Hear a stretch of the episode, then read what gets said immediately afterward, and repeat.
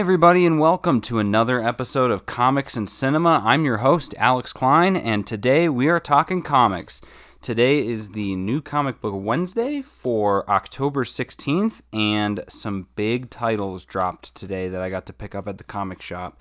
I will be reviewing three comics that came out today: Guardians of the Galaxy, issue number 10, Absolute Carnage, issue number 4, and X-Men, issue number 1. So let's dive right in. Guardians of the Galaxy, issue number 10. This is by Donnie Cates and pencils by Corey Smith, with inks by Victor Olazaba, colors by David Curiel, and letters by VC's Corey Petit. This is Faithless Part 4 of 6. So the last issue ended with Drax the Destroyer coming out of an egg. The Universal Church of Truth, which is now, I guess, being run by Star-Lord's father, they are breeding a bunch of Drax. There's like just a whole cavern of these eggs, and when the one hatched and it was Drax, the assumption can be made that they're probably all Drax. And so I told you guys I'm cutting off Guardians at issue 12. That's when Donnie Cates' run is done, and I'm going to just wait on Al Ewing's for when it comes to Marvel Unlimited. And honestly, at this point, I think I would have just ended at 12 anyway, because I don't know what it is about this Guardians series. I love it, but at the same time, it seems a little, at least at this point, it still seems like it's a little bit empty. And that's like the only way that I know how to describe it. Like I don't, when I get to the last page in here, I wonder how I got there. I'm like, oh, it's already the end. Okay, cool. Like, I don't know. I haven't really felt a lot of emotion from this book, and that's fine. It's a minor complaint. It's still an enjoyable read, and the art is great. I always am enjoying the art. Donnie Cates seems to work with some great artists. But, and I'll say this as well, as always, I'm going to be going into full spoilers for these issues. So if you haven't read them and are wanting to read them and not be spoiled, come back another time after you've read them, or go ahead and listen to them and forget about it in a couple days, and then wait a little bit, however you want to do it. But so this issue picks up with and I found out his name is the Magus, not the Magus. I've been calling him the Magus like he's a maggot. But he's not a maggot, he's a magician, a magus. So he's a little kid now, and he tells the story that he landed, and apparently this spun out of, it says, See Thanos, issue number 6, which was the miniseries by Tini Howard. And essentially he showed up at he found this place where a bunch of people who are former members of the Universal Church of Truth, and they've made it their life's mission to eradicate the harm their former cult committed. And so he kind of joined them, and but then they turned on him because obviously his older version, he's the one who started the Church of Universal Truth, the Magus. And so they try to kill him, and in response, he kills all of them. And so he says, in trying to stop me from becoming the monster they had always feared, they created it. And then the real monsters came, which were some of these like monsters in the area. But so he's telling this story to Rocket, Groot, and Moondragon, kind of explaining to them what's been going on with him. And so they're like, oh, what's been going on with us? The Universal Church of Truth is striking back. They're back, basically. And he says, he's basically asking them, like, we need your help. Our friends are stuck there. As you know, Star-Lord and all of them are trapped on this Universal Church of Truth, like the giant ship. And he says, oh, no, I think I would quite enjoy something like that. I'm very bored here. So that was cool to see. And then at that point, we get closer to what I'm assuming is the inevitable end of Rocket Raccoon. Though, honestly, guys, he's like one of the most popular characters in Marvel, so I doubt they're actually going to kill him. I wouldn't be surprised if Donnie Cates did kill him, because he does that with characters, but as he did in Death of the Inhumans, he does a really good job of killing characters and then bringing them back in a very short span of time. So I wouldn't be surprised if this happens, but we clearly see that Rocket is not doing well. And now he has to be in that mech suit, the giant robot suit that he's in. He has to be in the suit, otherwise it looks like he's going to die. So now he's just in it full time. And so that's part 1, I guess you could say. And then part 2 is Star-Lord trying to, he spends 2 pages trying to snap Drax out of it, while his dad says, you can't snap him out of it. And then, obviously, he can't snap him out of it. And then 3 more pages pass, all of the eggs hatch, where these cocoons hatch, and it's just a bunch of Dracs. And at that point, they get a message that basically from those guardians saying, hey, like, incoming, we're about to kick some ass. And so they bust in, and that's the end of the issue, is them kind of showing up, and they're ready to fight. So like I said, that was the issue. So I'm just still... It's not that I'm trying to figure out where things are going. Seems like I can kind of see where things are going. It just, to me, I just don't know what the point of the story is. So the story is about Peter Quill, I'm assuming, and his dad, but we haven't really gone into that very deeply. And then at the same time, the story is about them fighting the Universal Church of Truth, which sounds like it's going to wrap up pretty nicely in 2 issues. So I don't know. To me, it seems like the stakes are incredibly low in this, and I really hope that these next 2 issues turn it around. That's all I'll say. I'm not gonna to wimp out on them. I'm gonna get them. I've got them on my pull list, and I'm really hoping that final issue really nails this in as a good run for Donnie Cates, because so far he has been batting 1,000 in my eyes. And no, honestly, he hasn't been batting 1,000. He's been batting like 900, because what did I first read of his? Well, I first read Venom and Thanos Wins, and both of those were incredible. And then he did Death of the Inhumans, and I actually really like the Inhumans. Black Bolt is one of my favorite Marvel characters, and so to see a story where I was like, oh shoot, like they're going to be killing off the Inhumans, that's insane.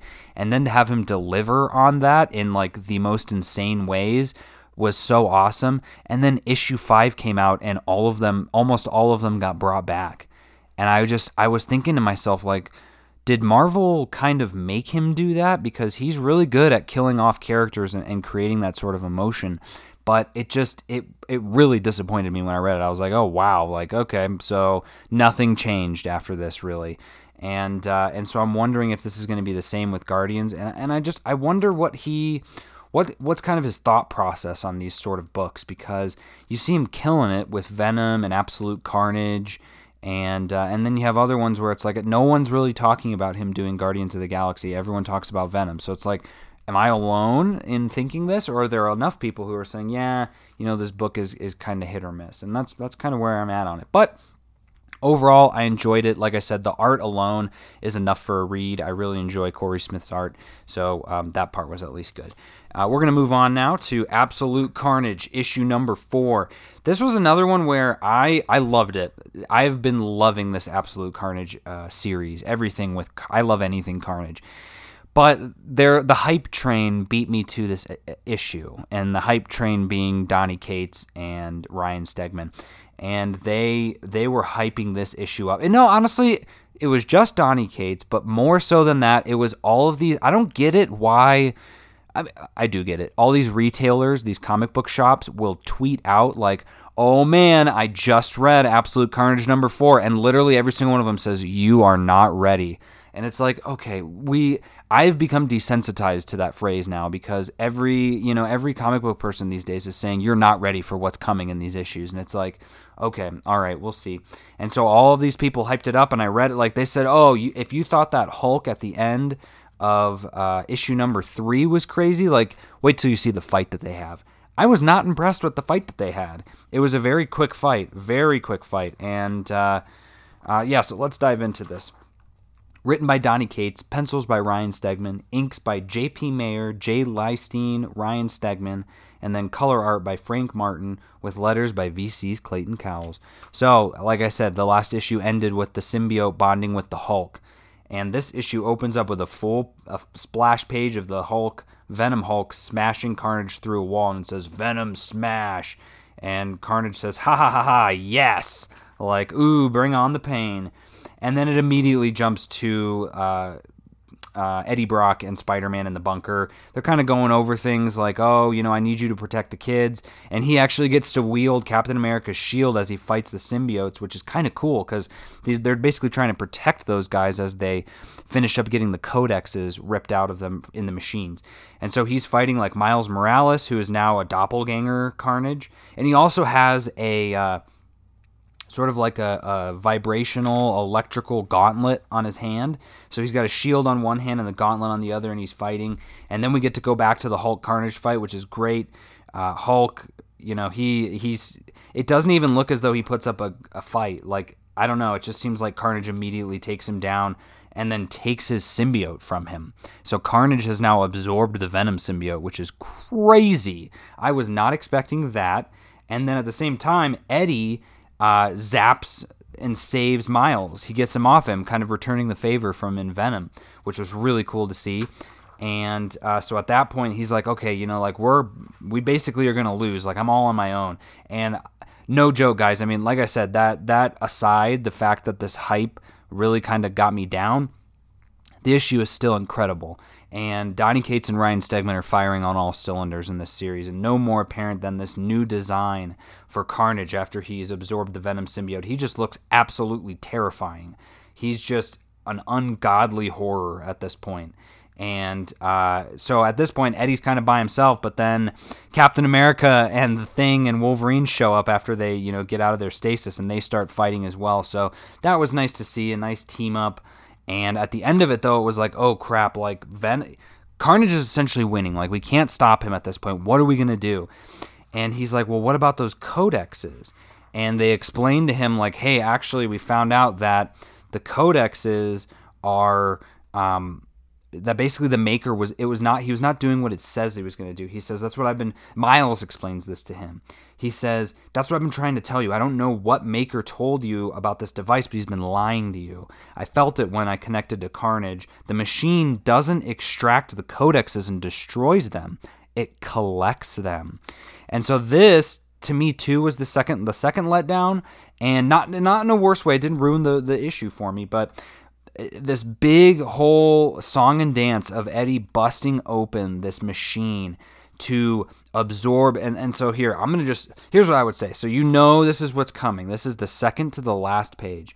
He lets all of these things grow. It says, they fall into me, black rain, burrowing and growing. And guys, like I said, like Donnie Cates is just a master wordsmith.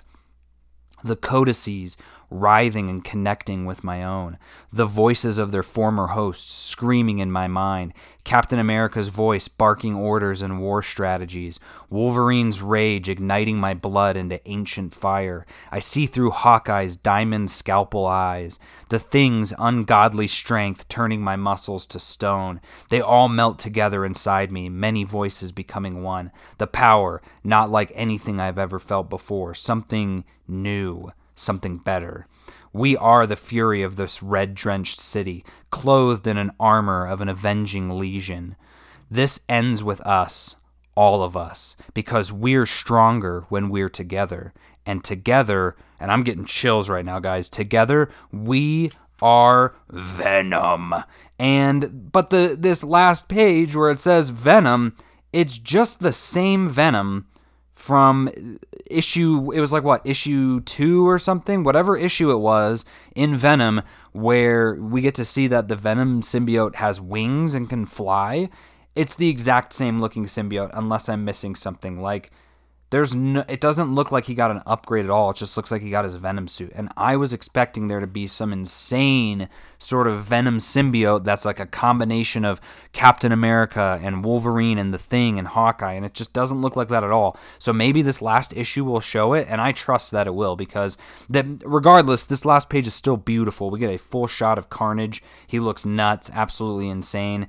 But I don't know, I was just like, wow, okay, you gave that beautiful of a telling of this Carnage symbiote, you know, absorbing into you, and then all it is just you, or the Venom symbiotes, it's just like, all that it is that. So I don't know, to me that was just a little bit of a letdown, but nothing to take away from my enjoyment of the issue. I still loved it, and there's a whole thing, and this is where it's like, okay, Marvel, you're being a little cocky. They have a whole thing here, like a whole 2 pages in here. It says, Venomaniacs, you guys are incredible. We just got word today that issue 1 of Absolute Carnage has gone back for a 5th printing. We want to make sure you didn't miss any of the new printings and new covers that have been coming out, so see below for all the new printings you can find at your local comic shop. And it's just a little cover gallery of all of the reprinted covers. And then the next page is 2 pages of all of the True Believers Carnage ones. I don't know. It's like, okay, you give these extra pages, but is that story pages or is it advertising pages, guys? Come on. But other than that, I really enjoyed it. I thought that was great, and I cannot wait to read that last issue when it comes out next month. And now we can move to what I'm calling, again, the main event. Guys, last week was a tough week. We ended the Powers of 10 and House of X series, and we are moving into uncharted and unknown territory. What does the future hold for Marvel's Merry Mutants? What does the future hold for my wallet? The short answer is a lot of cobwebs, because I'm going all in on this X-Men series, on all of the X-Men series for now. But after reading this issue, I am so happy that I notified my comic shop that I want to put them all on hold, because not only is this book incredibly thick, it feels almost like a $5.99 issue, but it's not for some reason, but it's just so good. If any of you out there were wondering, and I honestly don't think any of you were, if this X-Men book could kind of carry the weight of what was being built and done in those prior series, the answer is a resounding yes. The big question, obviously, is are these other series gonna stack up as well? Because this is the only one, besides New Mutants, that Hickman is writing. And if this is any indication, though, I cannot wait. I'm so excited, especially since we'll have something every week. So, again, full spoilers on this, so if you haven't read it and you want to, maybe come back and check this out later. So X-Men, issue number 1, it is by Jonathan Hickman, with art by Lineal Francis Yu, with inks by Jerry Allen Goulian, and then color art by Sonny Goh, with letters by VC's Clayton Cowles, and design by Tom Muller. And so just off the top, there are infographics in this, and there also is the exact same design page for the sort of the table of contents, the credits, if you will. And this issue there's a lot to unpack in this issue. So I'm not gonna read the issue to you, but I'm kind of gonna discuss it. So the first 2 pages is essentially a quick retelling of Professor Xavier helping Cyclops see again with the ruby quartz glasses, and then from there it just jumps into this right away, and it says mutants around the world are flocking to the island nation of Krakoa for safety, security, and to be a part of the first mutant society. Standing between that sacred land and the human world are the heroes of mutantdom, the X-Men. And then we open up and it's current day, and Storm, Cyclops, Polaris, and Magneto are taking the fight to the last Orcus stronghold on Earth. And honestly, guys, I think Hickman's doing an even better job writing in this one, because he puts in a lot of comedy in this issue. And I'm going to hit on it here as it gets there. But so they're basically just taking these characters out, these, not drones, but just soldiers, whatever you want to call these Orcus people. But they just kind of talk about and catch you up, I guess, if you hadn't been reading it, about where we are and where things are at. And so then at that point, they realize, he says that, hey, I'm noticing that these people, they're falling back. They're not scattering. So maybe they're protecting something. And so they get to the spot where they're protecting, and what it is it's like it's an area where I guess a bunch of pods are that are being, they're holding people. But what's so great, and this was something that people were wondering in the previews pages, but so Scott says, okay then, this is the beating heart of it. We've located their main lab, sir. Do you have a lock on our position? Yes.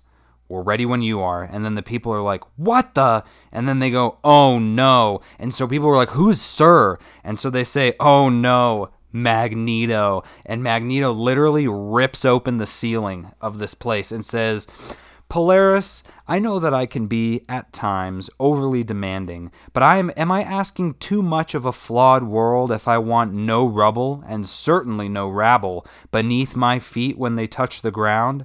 And she says, of course not, Father, allow me. And she rips up the floor and ties up every single person in the room. No problem at all. And then it's so badass. So Cyclops is blasting at this giant door. He says, they're locked down tight. It's shielded, which I can punch through, but the door itself is made of vibranium. And Magneto says, which you cannot. Stand aside, Cyclops, and rips the door open. And like I said, they basically busts in, and all these people, they bust in, and there's all these people, and this guy injects himself with this thing. He injects it. He's I don't know what it is, but then the next scene, everybody is gorillas. So I don't know if they just transformed into gorillas, but they like busted through. Magneto says, we're through. And then Polaris is like, is that? And then Storm's like, what's that sound? It's like wild. Oh, and then all these gorillas come out, and here's comedy number one. This felt like something that would come from like a 90s cartoon Marvel, and I'm so happy for it. Cyclops says, on your right, be careful. They're sure to be savvy. All of these apes have PhDs. Like, I don't know why I've been cracking up about this, but they're sure to be savvy. All these apes have PhDs. Like, why would you need to say that? I'm so happy that you said that, though. And so then Magneto says, go, I'll take care of this. Find them. And guys, I said I wasn't going to read it, and I say that every time, but here I am reading it. So then they get deep inside this hub, and all of these people are trapped in little cylinders, almost like if you remember in Captain America and Captain America Civil War, like when all of the other Winter Soldiers in the frozen place, man, I don't remember what it was, Siberia, they're all in those tubes, stasis tubes. And so Storm makes a gateway with a Krakoan flower so they can get back, and then they bust these people out, and for some reason this weird person comes out who looks like Mr. Negative, and so she's like, I'm not here, you don't see me. And Storm's like, what are you talking about? I'm looking right at you. And Polaris says, human, but the tachyon bleed suggests massive atemporal development, so technically post-human. So it's almost like these Orcus people were performing experiments. And so then she kind of just disappears.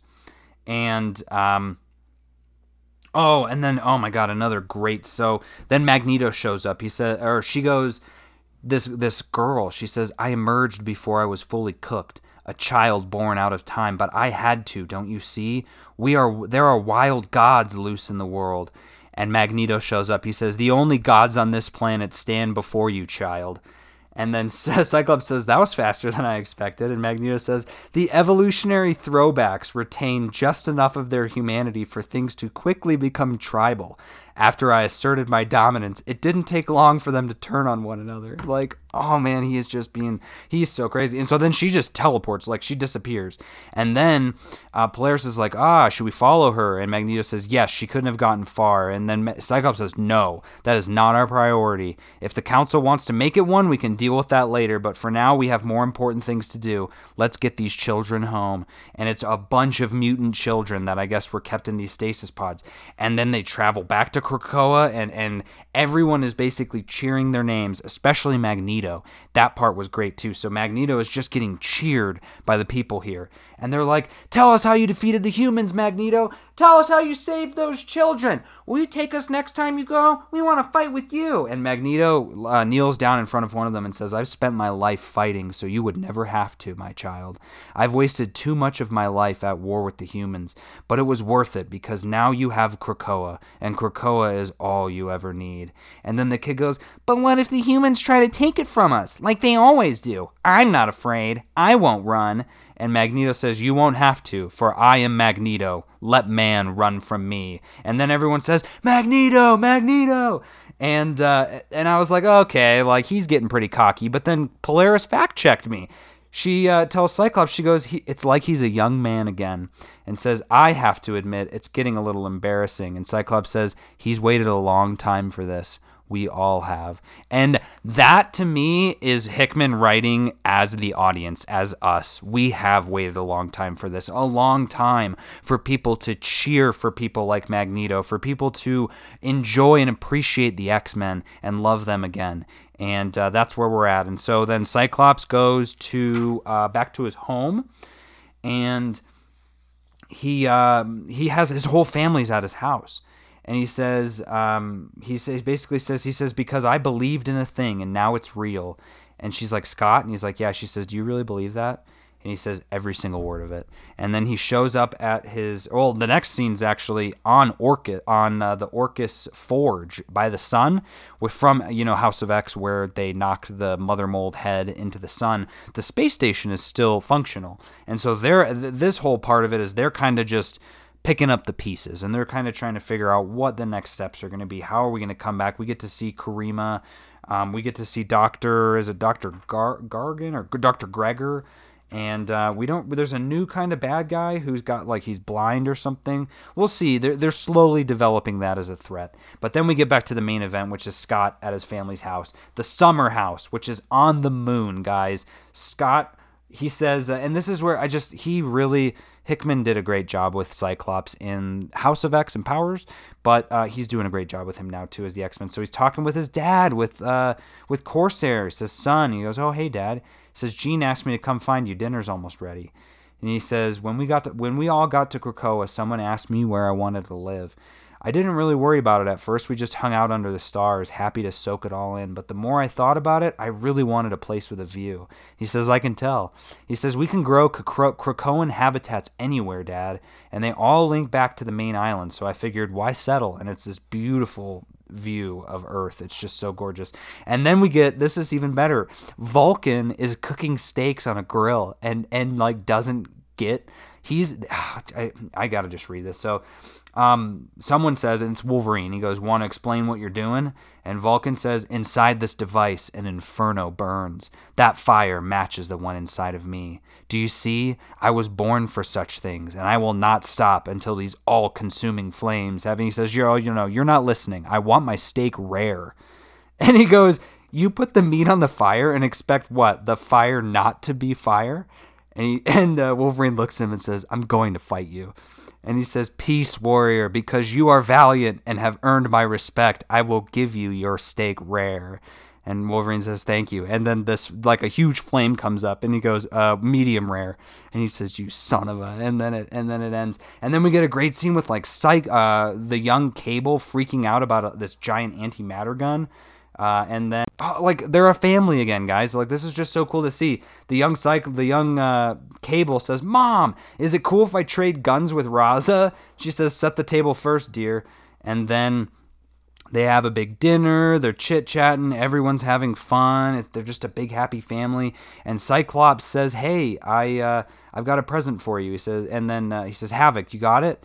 And then he says, yes, I do. Here you go, old man, and hands this flower to Corsair. He says, it's a nice. It's a plant, a flower. Okay, I don't get it.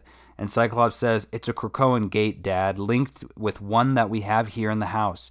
All you need to do is plant it in the Starjammer's Arboretum, and no matter where you are in the universe, you'll always be just a short walk away. He says, well, then, I love it. And he says, it's good to see you, Dad. He says, yes, Father, your visit warms my heart, which already, this is obviously Vulcan, which is already aflame, is like pouring heat upon heat. It's the fire of 1,000 suns. And Cyclops says, okay, Gabe, he gets it. He goes, I'm only like this because I grew up without a strong male role model. And they're right, guys. This is peak X-Men. Cyclops says, it's all right. It's been a good day. The first of many. Let's eat. And then we get another infographic that kind of goes over with the summer house, which has sort of where all the stuff is, gateway access, the planes, and then it shows everybody. Everybody has a room. So there's a kitchen, a dining room, and a living area. And then Cyclops has a room.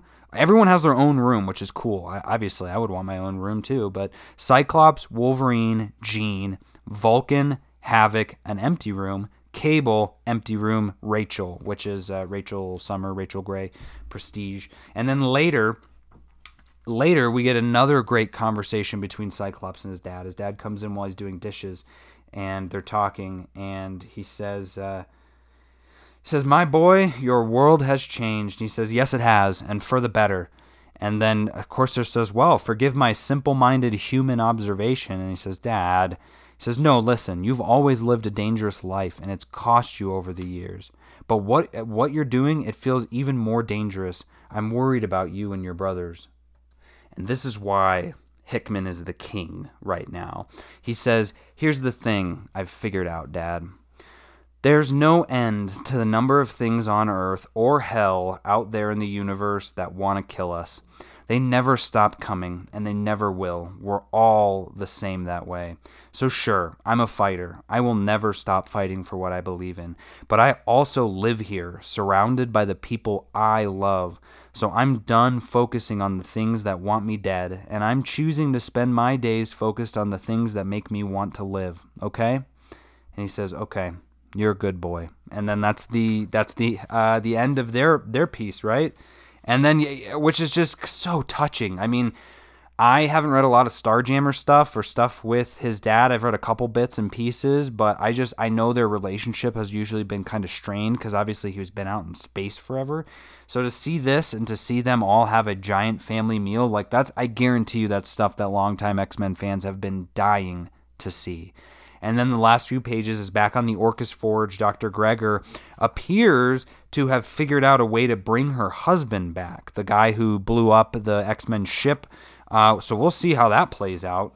I have no idea. But then you get the giant page at the end of all the books that are coming out. So honestly, I was so happy when I read this book because I knew without question, I knew that House and Powers were going to be knockout amazing. Like I knew from the very beginning, I trust Hickman, that sort of thing. I was a little concerned with these books. And again, I'm more so concerned with the ones coming because they're not written by Hickman. But I was a little bit nervous on this one, and he's pulled it off. So if these continue to pull off, we're in a new era at that point. We're in an era of great X-Men comics. I even got a cool pack of cards at the comic shop that are literally trading cards for the covers of all of the first issues of this Dawn of X, along with a trading card that has the Krakoan alphabet on it, which is super cool. So if you go to your local comic shop, you can get one of these too. They were free. So I'm so happy. I'm so happy that this book is as good as it was. I've read it 3 times now. That was my 3rd time reading it. I'm so happy for the X-Men. I'm so happy that all the old X-Men shows are coming to Disney+. Guys, it is a great time to be an X-Men fan right now. It's a great time to be a comic book fan. It's a great time to be a Marvel fan. It's a great time to be a fan of anything that you want to be a fan of. And that's what we're all about here on Comics and Cinema, is falling in love with the things that you want to love and appreciating them for the rest of your life. So that's going to do it for us this week at Comics and Cinema. I'm your host, Alex Klein. Thanks so much for listening and enjoy reading these comics.